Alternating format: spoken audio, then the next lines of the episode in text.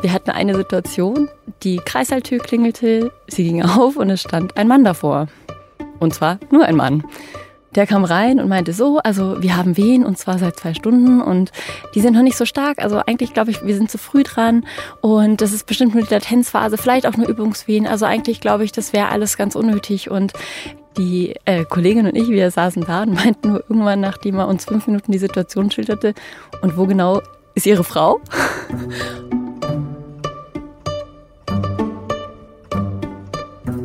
Und er meinte, ach so, ja, äh, also die ist noch da hinten auf Toilette. Also ich dachte, ich gehe schon mal vor, wo wir dachten, ja gut, du bist nett und engagiert. Und er war ja offenkundig die wichtige Person hier, um die es ging. Und nachdem er so versiert klang, dachten wir schon, na, der kennt sich ja richtig aus. Vielleicht ist er selber irgendwie Arzt oder Mediziner. Und haben halt auch erwartet natürlich so ein bisschen, dass das Bild, das er uns beschrieben hat, sich jetzt auch bewahrheitet.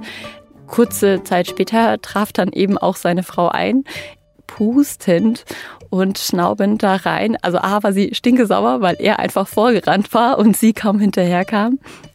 Zweitens war sie wirklich heftig unter Geburt. Sie hatte total starke Wehen und ganz kurze Zeit später war das Kind schon geboren und das war sehr lustig, weil er so sich anscheinend wirklich mit dem Thema auseinandergesetzt hat, aber so richtig ganz verstanden hatte er es noch nicht, weil er einfach nur so nach dem Lehrbuch ging und dachte, naja, da, die Wehen sind ja erst seit einer halben Stunde oder einer Stunde, dann kann das ja alles nicht sein. Aber Geburtshilfe ist dann doch manchmal nicht ganz so leicht. Maja Böhler ist Hebamme in einem großen Krankenhaus. Ihr Alltag kann wunderschön und lustig sein, aber auch dramatisch und anstrengend. In diesem Podcast erzählt sie Geschichten aus ihrem Alltag. Diesmal über Väter im Kreissaal.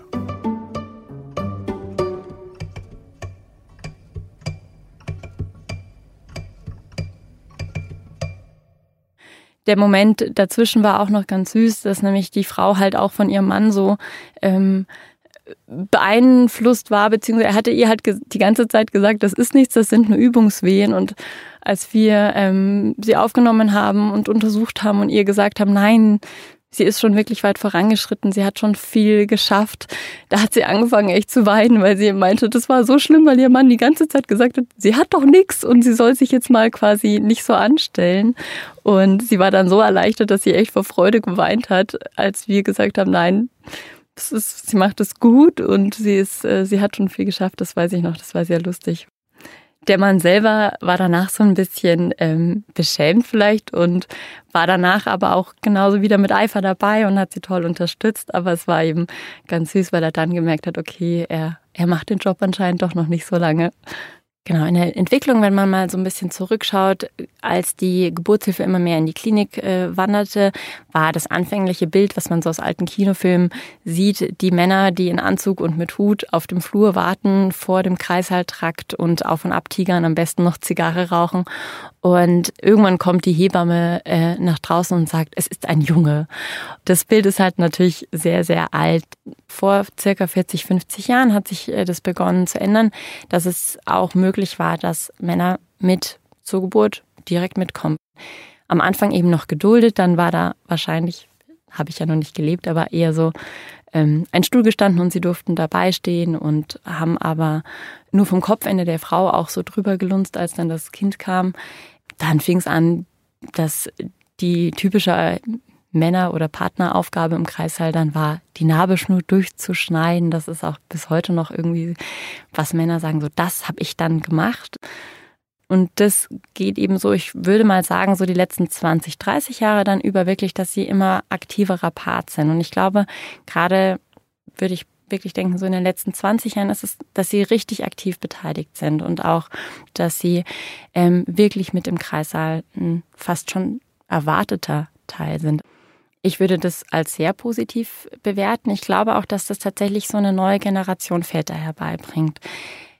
Man muss immer dazu sagen, es gibt natürlich Leute, die wollen nicht dabei sein und für die ist das so eine furchtbare Überwindung oder da ist so eine große Angst und ich würde niemanden zwingen wollen. Und das muss ein Paar für sich entscheiden, wer kommt mit zur Geburt. Und das ist für viele Väter auch sehr schlimm, dass, dass sie so, eine, so einen Erwartungsdruck haben und sich kaum trauen zu sagen, ich möchte nicht oder ich möchte jetzt mal hier raus. Ähm, da empfehle ich den Leuten einfach immer, sich offen abzusprechen wie eine Art Safe Word. Wenn einer mal eine Pause braucht, dann darf er auch mal raus. Natürlich kann die Frau nicht sagen, ich brauche jetzt mal eine Pause, aber vielleicht hat sie lieber jemanden anderen dabei, eine Freundin, die Mama oder irgendwen anders, der richtig Lust hat dabei zu sein, als ein Mann, der es nur aus Pflichtbewusstsein macht. Grundsätzlich finde ich es aber schon total schön, weil A, es ist, es ist natürlich eine, eine Grenzerfahrung, es ist oft eine extreme Erfahrung, weil es ähm, oft lange Zeit dauert, weil es wirklich viel Arbeit ist. Und ich glaube, dass es schon nochmal vielen Vätern einfach auch nochmal bewusst macht, durch was die Frauen durchgehen, wenn sie wirklich dabei sind. Auch dieses Erlebnis, dieses surreal, aber auch schöne und spannende und aufregende Erlebnis mitzuerleben, wie das eigene Kind auf die Welt kommt, das würde ich keinem wegnehmen wollen. Und ich glaube, das bedeutet auch vielen Vätern sehr viel. Und das, sie sind ja einfach mittlerweile viel mehr in die Schwangerschaft integriert. Sie gehen mit zu den Vorsorgeuntersuchungen. Und dann da das zu missen, wäre ja schade. Und das, glaube ich, berührt viele Väter und das verbindet sie auch ganz anders nochmal. Und das, glaube ich, schweißt auch ein Paar oft nochmal sehr zusammen, dieses gemeinsame Erlebnis auch gemeinsam zu erleben und durchzustehen.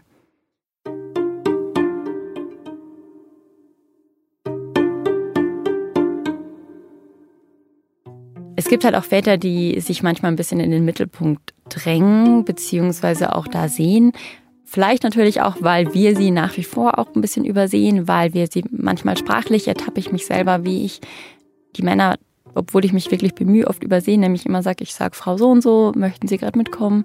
Und die Männer bleiben dann oft am Wartezimmer sitzen und dann schaue ich verdutzt und sage, ach so, ich meine natürlich Sie auch.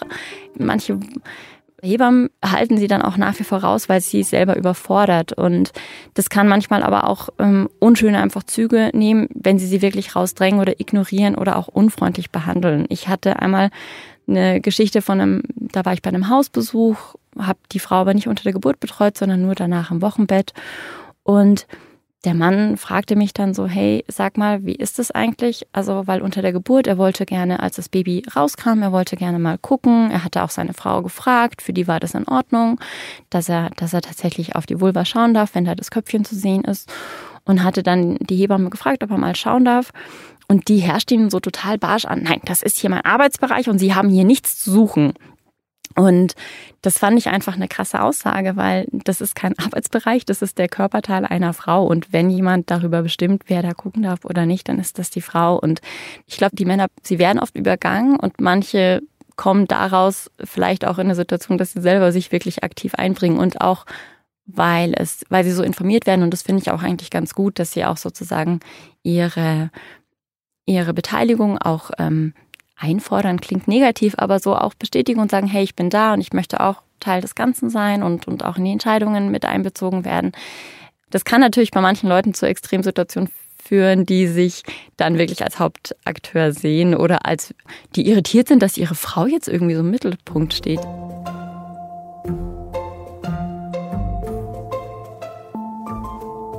Da gab es auch irgendwie ganz lustige Geschichten immer mal. Wir hatten eine Frau, die war unter Geburt und heftig am Arbeiten und war wirklich auch schon auch, auch geplagt einfach und müde und erschöpft und war aber ganz tapfer mit allem dabei und ihr Mann lag die ganze Zeit nebenan auf, auf der Papa-Liege und ähm, hatte sich schon so ein Handtuch über den Kopf gelegt und, und sah sehr, sehr leidend aus. Also der sterbende Schwan auf der Liege und meinte dann immer zu mir, ob ich seiner Frau jetzt nicht mal ein Schmerzmittel geben könnte, ähm, weil sie wäre echt laut.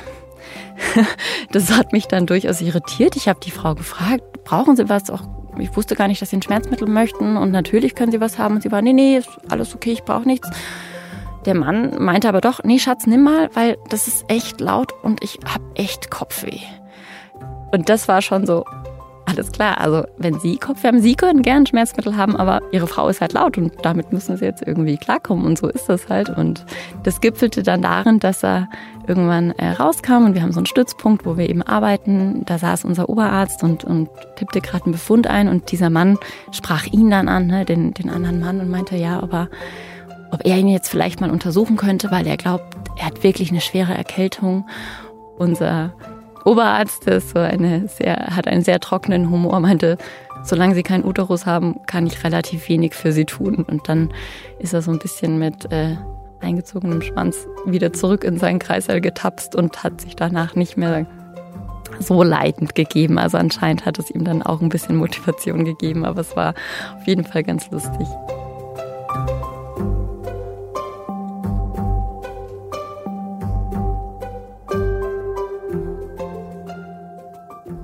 Ich werde schon öfter mal immer gefragt, ob das denn stimmt, so die Vorurteile Männer im Kreissaal und die Frauen verfluchen ihre Männer mit dem Satz, du hast mir das angetan und als Hebamme hat man schon einen krassen Einblick in so eine Beziehung. Aber man darf nicht vergessen, es ist trotzdem irgendwie ein oberflächlicher Einblick. Wenn ich die Frauen im Kreissaal betreue, dann sind das oft einige Stunden.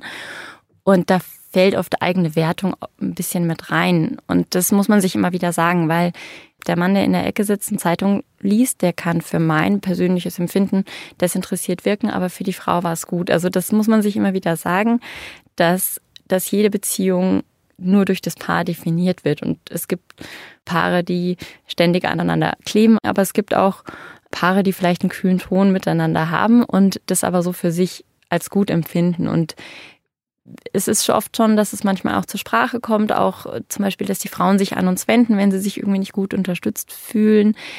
Da kriegen wir das schon mit, aber man muss auch vorsichtig sein zu bewerten. Es gibt ja auch so eine Dynamik im Rahmen der Geburt. Also oft ist es am Anfang zum Beispiel, dass bei einer vaginalen Untersuchung die Frau sagt, nee, der Partner muss jetzt unbedingt raus und das ist ja super unangenehm und das findet sie blöd und dann entwickelt sich das im Rahmen der Geburt einfach, je mehr auch die, ähm, das Vertrauensverhältnis zwischen der Hebamme und der, der Frau sich entwickeln kann. Und ja, manchmal habe ich mir schon gedacht, oh, die Beziehung, die wirkt aber nicht so harmonisch oder ob das noch lange gut geht. Man darf halt nicht vergessen, es ist halt eine Extremsituation ich weiß nicht, wie viele sich von uns schon im Urlaub mit ihrem Partner so gestritten haben, weil sie irgendwie 24 Stunden auf einmal aufeinander hocken. Und wenn man das Ganze dann nochmal mit körperlicher Belastung und Übermüdung paart, ist es halt auch kein Wunder, dass es da manchmal knallt oder dass es da manchmal zwischen einem Paar nicht optimal harmonisch wirkt, weil das auch noch eine ungewohnte und äh, Situation ist, die keiner vorher einschätzen konnte. Also von daher werde ich da immer milder, was, was das Urteil ist. Und selbst wenn ich manchmal denke, Mann, echt, der Mann ist ja unmöglich, dann überlege ich auch wieder, ja, okay, der ist jetzt irgendwie seit 36 Stunden wach, der ist total durch. Kein Wunder, dass der irgendwie ein bisschen knatschig ist.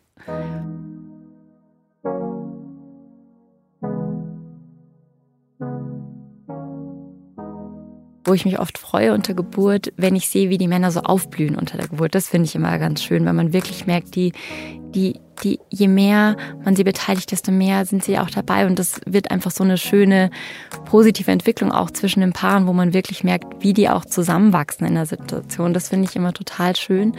Und das war tatsächlich auch gestern der Fall und es war einfach so schön, dass, ähm, dass der Mann am Anfang so ganz schüchtern irgendwie geguckt hat und, und als ich gefragt habe, ob er gucken möchte und die Frau gefragt hatte, ob, ob es in Ordnung ist, da war er am Anfang noch ganz ähm, verhalten und das war auch so ein bisschen so, oh Gott, und will er jetzt da und hm. Und das Ganze entwickelte sich dann unter der Geburt einfach immer mehr, so dass es am Schluss wirklich so war, dass ich den sogenannten Dammschutz, also dass man die Hände auf das Köpfchen und vielleicht auch auf den Damm legt, wenn es wirklich rausrutscht, mit dem Vater zusammen gemacht habe. Und das ist einfach, dass der Vater tatsächlich spürt, mit was von einer Stärke und wortwörtlichen Kraft dieses Kind da auf die Welt geschoben wird. Und äh, der hatte einfach so gar keine Berührungsängste irgendwann mehr. Der hat dann dieses Kind wirklich, als das Köpfchen rausrutschte, wirklich selber in Empfang genommen. Und das fand ich total schön, wie er da strahlte. Und das Lustige war auch, als er dann die Plazenta kam, war er auch gleich so eigeninitiativ, kann ich jetzt mal anfassen und kann ich jetzt mal hier? Und ähm, unsere Auszubildende hatte gemeint, ja, hier sind Handschuhe, Sie können es dann gerne anfassen. Also, ach so, ich brauche keine Handschuhe, das ist ja von meiner Frau und fasste da die ganze Plazente an. Und das war so lustig von dem Mann, der davor kaum einen Blick gewagt hat zu dem Mann, der irgendwie Plazenta angeguckt hat und mal in die Luft gehoben hat und mal geschaut hat. Und das war super spannend zu sehen, wie der sich einfach so entwickelt hat.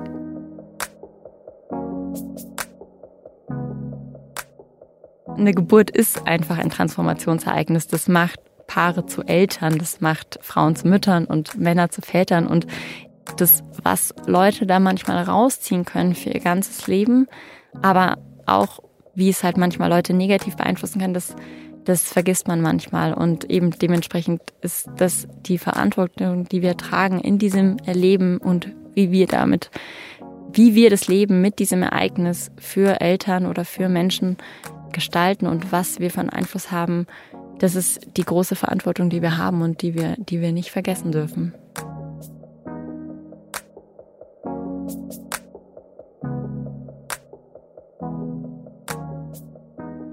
Interessant ist natürlich auch, wenn die Frauen alleine in den Kreißsaal kommen, weil das eine Situation oft nochmal ganz anders darstellt.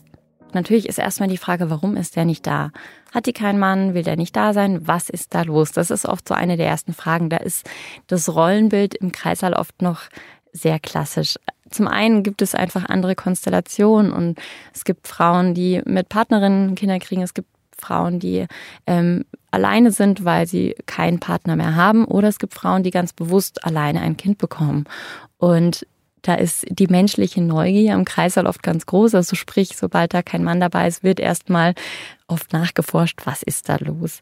Wir fragen das oft schon im Vorgespräch. Ähm, gerade wenn dann auch zum Beispiel eben die Frage dabei ist, ganz neutral ist bei uns die Frage auch formuliert, gerade extra im Anamnesebogen, gibt es eine Begleitperson, beziehungsweise dürfen gerne Begleitpersonen mitbringen, weil das kann der Partner sein, das muss aber nicht. Und dann, wie gesagt, kann es sein, dass eine Freundin mitkommt, kann es sein, dass ähm, irgendein anderer Angehöriger mitkommt. Und das fragen wir auch oft. Und das schlagen wir auch vor. Viele Frauen, die alleine da sind, ähm, da sagen wir auch, sie, sie dürfen aber auch gerne wirklich wen anders fragen und ähm, und wenn andere Frauen dabei sind, finde ich das auch immer schön. Und manchmal ist es auch schön, weil viele Hebammen ja meistens noch weiblich sind, dann ist es tatsächlich so ein, ein Event unter Frauen und das kann auch mal eine ganz besondere Stimmung sein. Ich habe ein sehr gutes Beispiel und zwar war das tatsächlich eine Frau, die ähm, aus einer Affäre heraus schwanger geworden ist und dementsprechend alleinerziehend war und anscheinend sehr viel negative Erfahrungen in der Schwangerschaft bekommen hat. Äh, sie hätte das absichtlich gemacht. Sie hätte dem Kind, dem Kindsvater das Kind angehängt, um ihn zu halten, um ihn zu binden. Und das war ganz schön schwierig für sie. Und unter der Geburt kam dann ihre Freundin mit dazu. Das war auch eher so gefühlt ein bisschen Zufall sozusagen, dass sie dabei war. Dann war ich noch dabei und die Ärztin, die dabei war dann bei der Geburt, war auch eine Frau und das war eigentlich total schön, vor allem weil das einfach so ein, so ein Frauenpower-Event und das hatte vielleicht auch nochmal eine andere Stimmung ich glaube, Frauen kommunizieren unter, untereinander oft ein bisschen anders oder ähm, nehmen auch Dinge vielleicht nochmal anders wahr. Und das war eigentlich ganz schön. Und sie war dann danach auch, zumindest mein Eindruck war auch wirklich so bestärkt aus dieser, dieser ganzen Missgunst und aus dieser ganzen Kritik, die sie im Rahmen der Schwangerschaft bekommen hat, war da so ein Moment, sie hat es jetzt geschafft und sie hat es gewissermaßen alleine geschafft, weil ohne Mann und ohne Partner. Aber sie war halt einfach nicht alleine, weil es waren einfach ganz viele andere um sie da und das hat sie da, glaube ich, ganz bewusst nochmal wahrgenommen.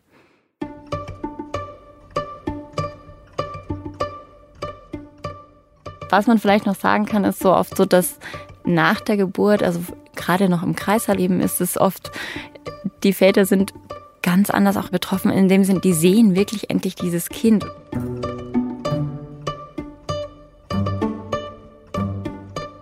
Das, was so unwirklich war, das ist so der krasse Moment. Ich glaube, für die Frauen natürlich auch, weil es optisch da ist, aber die haben das oft gespürt. Und für einen Vater fängt dann nochmal ein anderer Prozess an. Also das weiß man auch, da gibt es auch Studien dazu, dieses visuelle. Also der Vater sieht sein Kind und dann ist es natürlich, dann ist das Kind auf der Welt, dann kommt es erstmal auf den Bauch von der Mama und dann bleibt es dann eine ganze Weile und dann stillt sie und so. Das dauert oft lange und die Väter sind so gespannt wie Flitzebögen und die wollen endlich. Und dann dieser Moment, oft wenn die Väter das erste Mal ihr Neugeborenes auf dem Arm haben, das ist, das ist so schön zu sehen, vor allem der Größenunterschied oft, ne? Und dann eben sind es so gestanzene Mannsbilder mit, mit Brusthaar und allem und hat dann so ein kleines rosa Bündel und ist ganz vorsichtig und ja nichts zerbrechen und so. Und das ist immer total schön zu sehen und da sind die immer so gespannt drauf.